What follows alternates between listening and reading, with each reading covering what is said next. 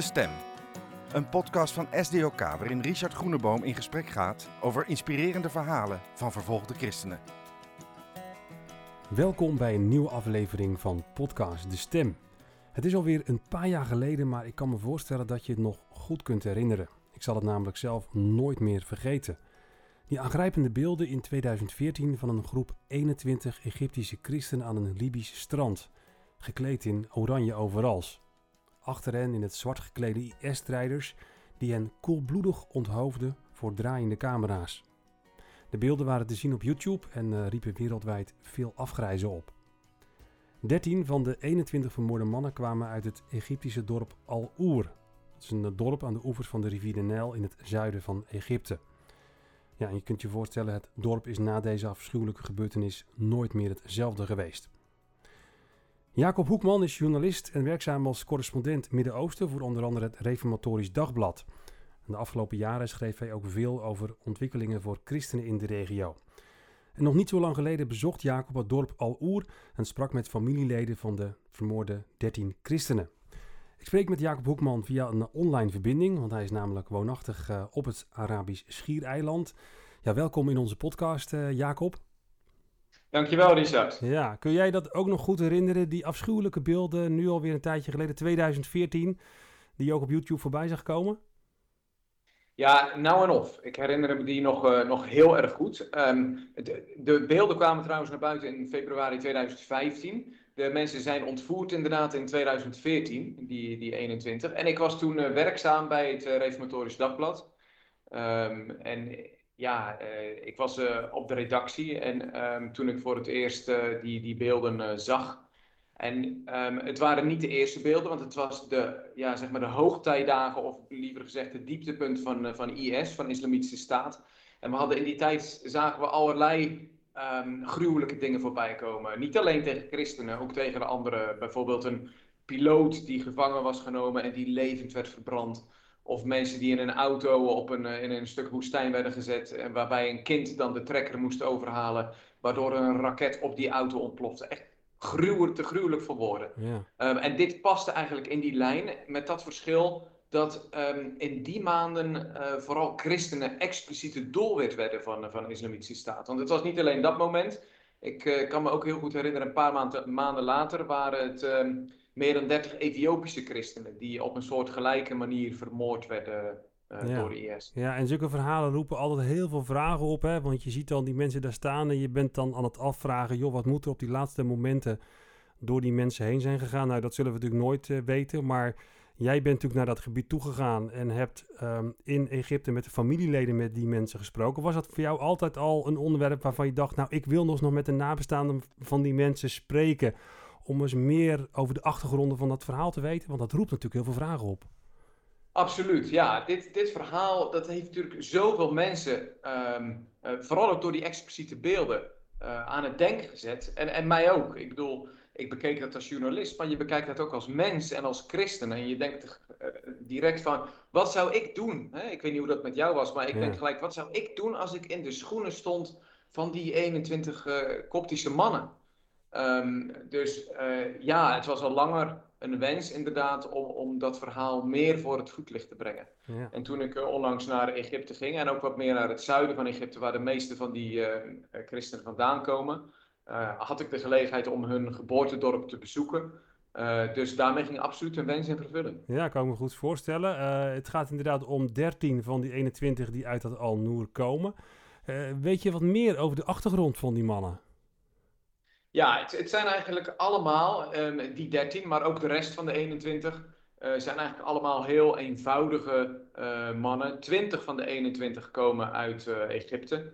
Uh, de andere zeven uit een soortgelijk dorp als de dertien uh, die uit Al-Hoer komen. En één komt uit West-Afrika. Dus één die viel een beetje uit de toon in die zin, maar hij hoorde er helemaal bij. Nou, die dertien uit Al-Hoer die kenden elkaar al van, van kinds af aan in feite, want ze zijn in hetzelfde dorp opgegroeid en het is niet zo'n groot dorp. Um, ze hebben nooit heel veel onderwijs gehad, een paar van hen waren analfabeet. Ze deelden één ding en dat, dat, ze, um, dat is dat ze alle dertien ja, koptisch christen waren. En ik heb ook wel gemerkt toen ik daar uh, was en ook in andere dorpen daar in de Nijlvallei, uh, Ehm, mensen zijn daar niet altijd even ontwikkeld, maar ze weten één ding, en dat is wie ze zijn. En dat hun identiteit een christelijke identiteit is. En dat ze zeg maar, ja, eh, hun geloof betekent alles voor hen. Ook al geven ze daar niet altijd zoveel woorden aan. Ja, ja je bent dus naar dat dorp geweest, Al-Oer, je gaf het al aan, een klein dorp. Kun je wat meer over dat dorp eh, vertellen? Uh, ja, wat, wat is het precies voor een dorp? Waar ja, leven de mensen van? Het is een dorp zoals je er eigenlijk heel veel hebt in, uh, in de Nijlvallei. Dus nou, we kennen allemaal Cairo en Alexandrië, dat is in het, in het noorden van Egypte. En als je dan stroomopwaarts de Nijl opgaat, zeg maar naar het, naar het zuiden, naar, uh, richting de bronnen van de Nijl, dan um, is dat eigenlijk het gebied waar heel veel van dit soort dorpen zijn. Waarom? Omdat het natuurlijk een heel vruchtbaar gebied is. Um, en buitenom de, het Nijlgebied is Egypte helemaal niet vruchtbaar. Dus bijna iedereen woont daar. En um, een beetje, zeg, uh, eh, 400 kilometer ten zuiden van, van Cairo heb je de regio Minya. Nou, dat is de regio waar van oudsher de meeste christenen wonen in Egypte. En daarin heb je dus ook het dorp Al-Oer. Um, en dat is een dorp zoals vele andere. Mensen leven er van landbouw. Uh, ze verbouwen daar dus langs de oevers van de Nijl um, gewassen die ze verkopen en waar ze ook zelf van leven.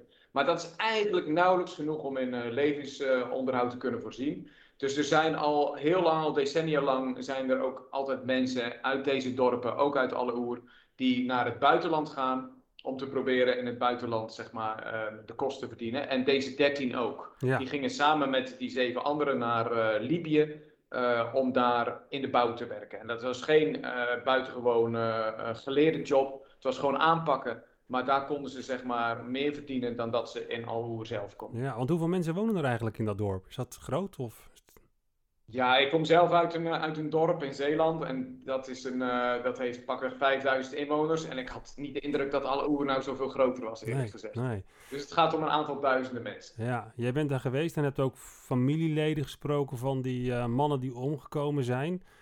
Um, welke ontmoeting staat je nou het meest bij? Ja, ik denk toch dat dat de ontmoeting is met een uh, zoon van iemand die daar op dat Libische strand is vermoord. Um, en ik heb hem daar uh, gesproken in een kathedraal, in een kerk die ter, voor hun nagedachtenis is gebouwd. En ik vond dat indrukwekkend, omdat ja, je ziet aan de ene kant het verdriet bij de jongen. Ik vraag, hoe, in hoeverre mis je nou je vader? Je mist, hij mist hem heel erg. En aan de andere kant um, laat ik dat ook weer niet zo erg blijken, omdat hij vooral ook trots is. En dat is een combinatie die mij heel erg aan het denken zette van, hoezo trots? Maar hij is gewoon heel trots dat zijn vader um, stand heeft gehouden. Uh, dat hij een standvastig christen is gebleven tot het einde. Tot het, het, ja, het bittere einde waarvan wij ons misschien zouden afvragen. Ja, zou ik zo sterk kunnen zijn? En dat vervult hem echt uh, met trots. En daar, daar, daar, vertelde hij ook vooral over. Hij vond het ja. moeilijker om, uh, als, als ik wat meer wilde weten over van ja, maar voel je nou ook veel verdriet? Dan merkte hij dat hij het moeilijker vond om die uh, voelslagen bij hem aan te boren. Uh, dat is hij ook gewoon niet zo gewend, denk ik. In die hele cultuur uh, in, in Egypte ziet dat minder terugkomen dan bij ons in het, in het Westen. Um, maar ik vond het heel indrukwekkend dat hij daar stond en, en vol trots over zijn vader praatte. En, en van nou, ik ben eigenlijk ben ik het niet waard om in zijn schaduw te staan, maar hij is wel mijn vader. Ja, dus toch wel trots dat hij vanwege zijn geloof uh, de goede keuze heeft gemaakt. Uh, dat is inderdaad wel een hele andere benadering dan wij misschien in het Westen zouden kiezen. We kennen die verhalen, uh, we kijken er soms ook tegenop.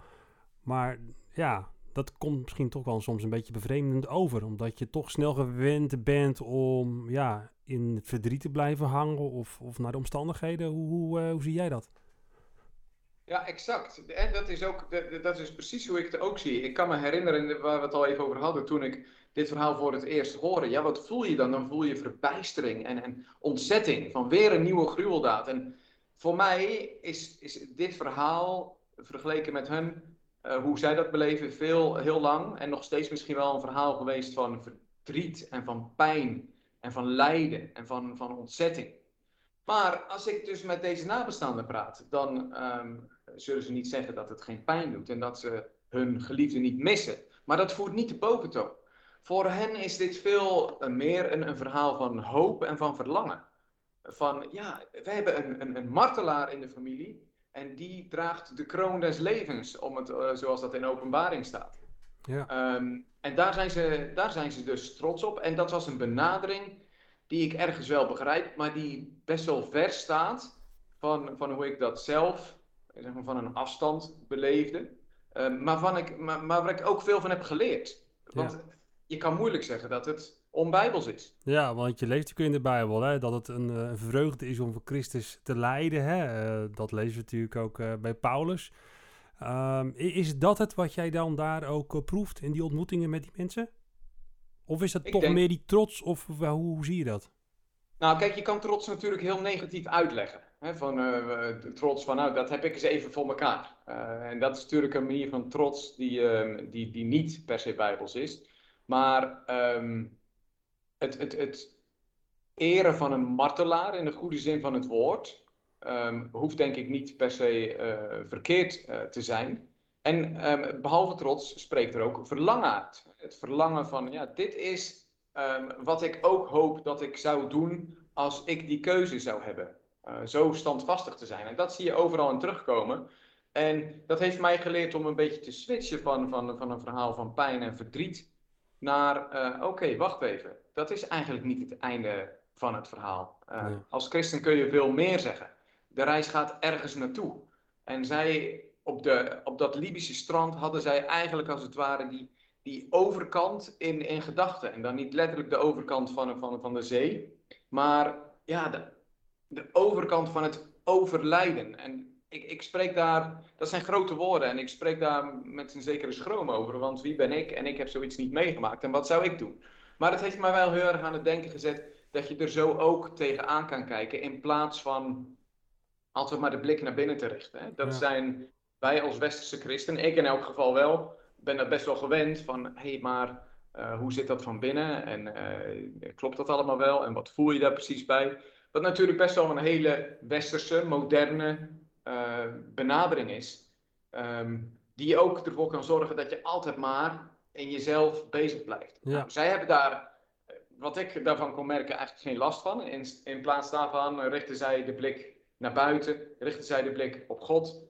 Um, uh, dat is misschien heel ongecompliceerd en misschien kun je ervan zeggen van nou, waar zit de diepgang dan? Maar dat vond ik eigenlijk getuigen van een grote ja, diepgang. Ja. Is het misschien meer gericht zijn op het hemelse? Ik, weet, ik kan me nog goed herinneren dat ik jaren geleden, het was een van mijn eerste ontmoetingen met bijvoorbeeld de christen in India dat heeft bij mij toen ook heel veel indruk gemaakt. Er was een jongen van 16, die leefde in hele moeilijke omstandigheden. Waren mensen vermoord. En die zei toen tegen mij van, joh, onthoud één ding. Life is a journey, not a destination. Het leven is een reis en geen eindbestemming. Ik moet er nu aan denken, nu jij dit vertelt... Um, ja, dat mensen meer gericht zijn op het eeuwige, de toekomst. Uh, en meer ja, vanuit dat besef leven. Is dat het ook misschien? Absoluut. Ja, en, en hun, hun, hun leven geeft daar natuurlijk volop aanleiding toe. Ik bedoel, het is daar geen vetpot. Die mannen gingen niet voor hun lol naar Libië. Ze hebben daar iedere cent opzij gelegd om hun familie in alle oer te kunnen steunen, die daar in, uh, leme hutjes leven. Dus um, als je in zo'n uh, situatie opgroeit, dan denk ik dat je ook veel meer uh, oog hebt voor het tijdelijke van dit leven. Nee, ik heb het zelf, uh, ik woon nou zelf in het Midden-Oosten, maar ik heb het zelf materieel goed. Um, dus ik heb veel, meer, veel minder reden om mijn blik voortdurend op de hemel te richten dan dat zij dat hebben. Ja. Daar komt nog bij dat zij in een kerk zitten. De Koptische kerk is van oudsher een martelarenkerk geweest. Zij hebben zelfs een um, heel eigen jaartelling. En die begint niet bij het, ons jaar nul, bij de geboorte van Christus. Maar die begint midden in um, de derde eeuw, um, op het moment dat de vervolgingen volop uh, plaatsvinden. En een van die grote vervolgingen onder de Romeinse keizers van destijds, die trof met name de Koptische kerk. Dat zien zij als het beginpunt van hun geschiedenis. Dus letterlijk sinds het begin van de jaartelling zijn zij um, doordrenkt met, met, met het denken over martelaarschap. Ja. De Koptische kerk is een martelaarskerk. Dat was uh, bijna 2000 jaar geleden zo. En dat is vandaag de dag nog steeds zo. Ja, dus je vertelde net over een ontmoeting van uh, zo'n zoon, hè, van zo'n man die was omgekomen. Maar is dit wel de rode lijn van al die ontmoetingen? Van nou ja, de manier waarop ze met dit lijden omgaan. Was dat ook met andere ontmoetingen wel wat je proefde op deze manier? Ja, zonder enige twijfel. Ja. Ik heb eigenlijk niemand gesproken, en ik heb ze lang niet allemaal gesproken, maar die, daar, die er anders mee omging. Er is ook een, een, een Duitse schrijver geweest, Martin Moosbach, die heeft er een boek over geschreven, over deze 21. En die heeft er nog veel meer gesproken. En ik kom in dat boek precies dezelfde dingen tegen. Dat mensen een, een, foto ophangen van hun geliefde aan de muur. Dat ze daar met respect, met trots, met blijdschap over spreken. Ehm, en dat ehm, uh, ja, daar eigenlijk uh, verdriet, dat voert zeker niet de boventoon. Nee. Toch kun je je voorstellen dat het toch een soort trauma is hè, in een dorp hè, waar 13 mensen om het leven zijn gekomen. Is er nog veel zichtbaar of voelbaar van deze gebeurtenis die men toch op een of andere manier in herinnering wil houden? Absoluut. Het dorp zal nooit meer hetzelfde zijn. Je noemde het al in je inleiding, maar niet per se omdat ze nou zo traumatisch zijn maar omdat het ehm, op allerlei andere manieren zichtbaar is. Heel uh, concreet bijvoorbeeld, die leme hutjes waar ik het net over had, die zijn voor de nabestaanden verleden tijd. Zij hebben van de Egyptische president Sisi mooie huizen gekregen.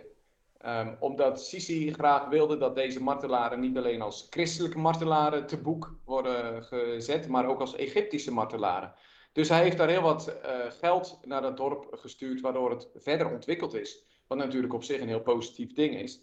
En het meest opmerkelijk nog wel is um, dat er daar aan de rand van het dorp een enorme kathedraal is uh, verrezen. Speciaal ter nagedachtenis aan, uh, aan deze 21 martelaren. Dus niet alleen de 13 uit het dorp. Nee, het is een kerk voor alle 21. Nou, en dan denk je als protestant natuurlijk ook van, wow, oké, dat, is, uh, dat is nogal wat. Um, maar dat is het meest beeldbepalende element in dat dorp. Het is een, de, de uh, torens van de kathedraal zijn, zijn, zelfs hoger dan de omliggende moskeeën. Um, wat best wel bijzonder is in een land als Egypte, waar een moskee in principe altijd het hoogste gebouw moet zijn. Dus um, ja, het is, je ontkomt er niet aan. Als je dat dorp binnenrijdt, dan is direct duidelijk uh, dat, uh, dat daar iets bijzonders mee is. Ja, en ik heb ook je artikel gelezen wat je in het Reformatorisch Dagblad hebt geschreven. Daarin beschrijf je ook dat er nog ja, de restanten van deze omgekomen ja, mannen daar ook nog delen van zichtbaar zijn. In ieder geval die oranje overals die we gezien hebben. Uh, die heb je ook zelf gezien daar?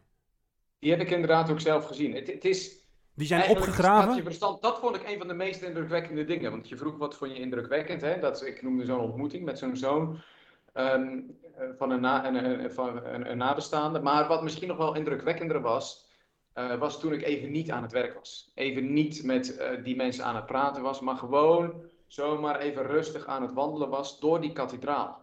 Want wat zie je dan? Uh, er is een bovenverdieping en die is ingericht als een kerkzaal. op zijn kop die is ook met iconen en dat soort dingen. Maar dan die benedenverdieping, die is helemaal gewijd aan die 21 martelaren. Toen ze de kerk gingen bouwen, toen was nog niet duidelijk um, dat hun lichamen ooit gevonden zouden worden. Men wist, uh, de video's waren bekend, men wist deze 21 mannen zijn vermoord. Maar hun lichamen waren door, waren door IS op een andere plaats uh, begraven. En we wisten niet waar. Maar in die tijd, dat, uh, toen de kathedraal bijna klaar was, is er iemand opgepakt in Libië die daarbij betrokken was geweest, een IS-militant. en die heeft verteld waar de lichamen begraven zijn. Die zijn vervolgens opgegraven. Met hun uh, overals aan zijn die gevonden in een kuil, niet zo heel ver van die plek van het Libische strand. Ze zijn allemaal geïdentificeerd aan de hand van uh, DNA-materiaal. En in kisten uh, die door Libië ter beschikking zijn gesteld, zijn, zijn ze naar Egypte, zijn hun overblijfselen naar Egypte gebracht. Dat was een aantal jaar later. Dus die overblijfselen, ja, die waren natuurlijk al uh, aan ontbinding prijsgegeven. Het is een gruwelijk verhaal. Hun hoofden allemaal los van de romp natuurlijk. Maar die zijn dus allemaal teruggegaan naar dat dorp. Ze zijn daar begraven in een, uh, in, in, in een massagraf bij die kerk. Alle 21. Maar de kisten en al hun uh, bezittingen die ze op dat moment bij zich hadden, ook hun kleding, inclusief die overals die ze aan hadden toen ze onthoofd werden, die liggen daar. Dus ik loop daar rond. Je ziet daar een grote zaal. In die zaal staan 21 kisten onder een uh, glazen uh, afdekking. Die kisten zijn leeg, maar elk van die kisten draagt de naam en de foto van degene die daarin heeft gezeten. Naast die kisten liggen overals die nu niet meer zo oranje zijn, omdat ze jaren onder de grond hebben gelegen. Maar nog steeds heel duidelijk zie je overal de vlekken van het bloed. Het is een gruwelijk verhaal, ik weet het Richard, en sorry daarvoor. Maar dit is de werkelijkheid die je dan tegenkomt als je daar loopt. En dat greep me eigenlijk behoorlijk aan. Dan komt het um, uh, opeens heel dichtbij wat het nou daadwerkelijk betekent als je je leven hiervoor over hebt. Had je toen het idee van dat je toen pas de intensiteit van het drama nog meer bij binnenkwam? Ja, eigenlijk wel. Ja. Want een video is een video en die zijn gruwelijk. Um, maar als je dan met je eigen ogen ziet dat je ja, die, die, die overals en de bloedvlekken er nog op en de andere dingen die ze bij zich hadden. Het ligt daar allemaal voor iedere bezoeker tentoongesteld. Um, dat, uh, dat, toen kwam het even heel, uh, heel diep naar binnen. Ja. Het is natuurlijk ook zo gruwelijk dat je je ook kunt voorstellen dat um, ja, mensen dat ook wel moeilijk vinden om, om, om te vergeven. Hè? Hoe heb je daar ook nog over gesproken? Hoe ze ja, omgaan met ja, het vergeven van mensen die dit soort dingen, vreselijke dingen doen? Of dat ze nog haatgevoelens hebben tegenover ja, de mensen die verantwoordelijk zijn voor deze gruweldaad? Ja, ik sprak daar ook met een, uh, met de priester van die kathedraal. En dat is een jeugdvriend van heel veel van deze martelaren. Dus hij kende ze ook allemaal persoonlijk. En hij zei, um, hij vertelde verhalen over een van de moeders van, van de martelaren. Die, uh, aan haar werd ook gevraagd: wat zul je doen als je nu de dader tegenkomt? Ja, dat is natuurlijk een, een moeilijke vraag. Um, en ik heb in Irak ook wel mensen gesproken, um, in andere uh, christenen die ook mensen hadden, uh, geliefden hadden verloren. Die, en die vrouwen zeiden tegen me: Ik zal ze nooit vergeven. Ik zal ze nooit vergeven. Zelfs als God ze vergeeft, ik kan het niet. Wat ik me ergens ook wel kan voorstellen als heel je leven verwoest is. Maar wat zei deze vrouw, deze moeder, van, uh, van een van die omgekomen jonge mannen. Um, zij zei, ik zou um, hem aan zijn voeten vallen en zijn voeten kussen. En zeggen, dankjewel dat je van mijn zoon een martelaar hebt gemaakt. Tja, dat kun je ook moeilijk voorstellen, toch? Dat je zo reageert. ja, bijzonder. Ja, dat, dat vond ik ook, uh, oké, okay, ja. Um, het, het zette me wel aan het denken van, wie is er nou ja, dichter bij de Bijbel. En de Bijbel kun je natuurlijk, er zijn verschillende tradities ontstaan op basis van de Bijbel. Maar in, in um, het denken hierover en wat ik daar tegenkwam, um, werd ik ook herinnerd aan een, aan een, boek dat ik uh, jaren geleden heb gelezen van uh, de, uh, zeg maar de, de, de bisschoppen van direct na Paulus en Johannes. Dus mensen als Ignatius. Ignatius van, die, die uiteindelijk ook aan zijn einde is gekomen in de eerste eeuw in Rome. Nou, wat zo'n Ignatius schrijft over de martelaarsdood, dat lijkt eigenlijk heel erg op wat die kopte schrijven. Dat hij zegt van, ik hoop dat de wilde dieren van me zullen genieten. Ik ben geen moment er bang voor.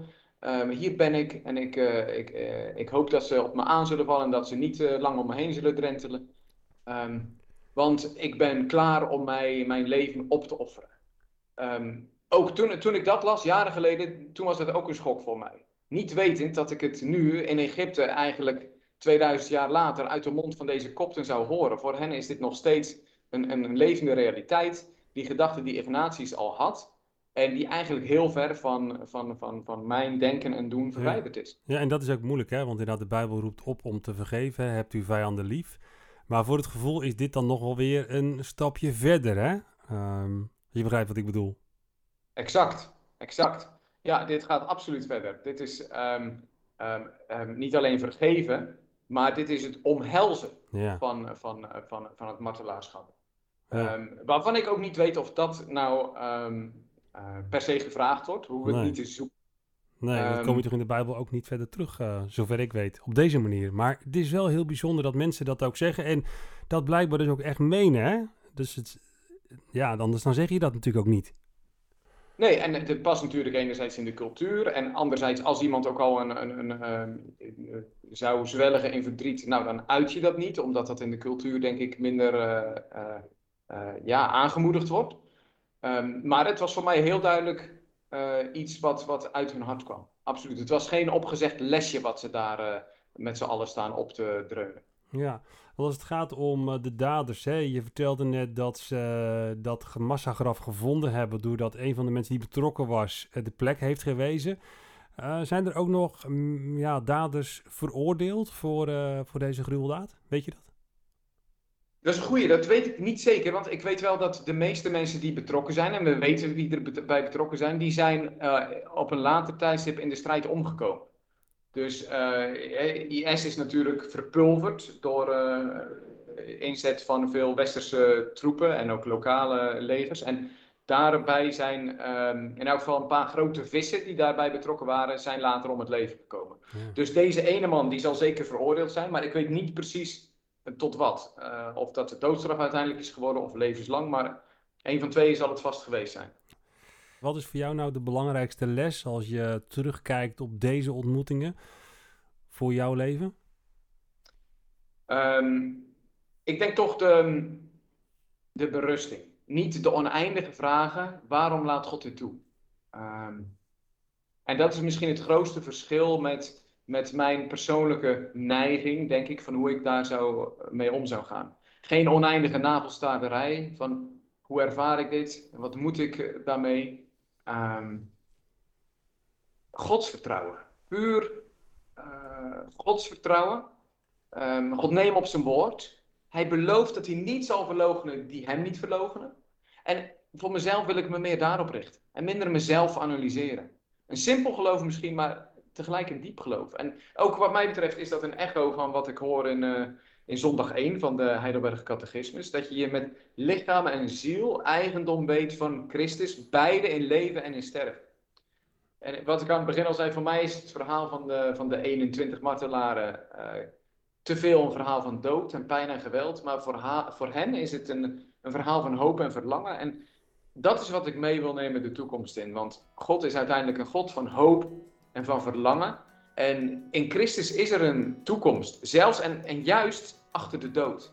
En ik ben blij dat ik die les, uh, iets daarvan heel, van heel nabij heb kunnen leren.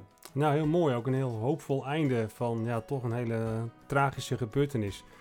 Ja, Jacob Hoekman, dankjewel voor je bijdrage aan uh, deze podcast.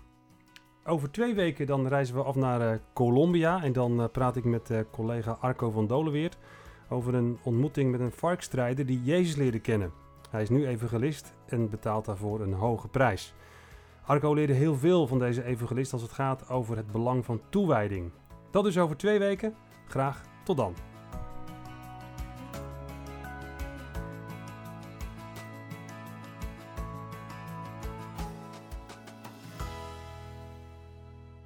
Als deze podcast je aanspreekt, luister dan ook eens naar De Spiegel een podcast met korte prikkelende columns met daarin lessen van vervolgde christenen voor het leven van alle dag. Ga naar sdok.nl/podcast of naar je favoriete podcast-app.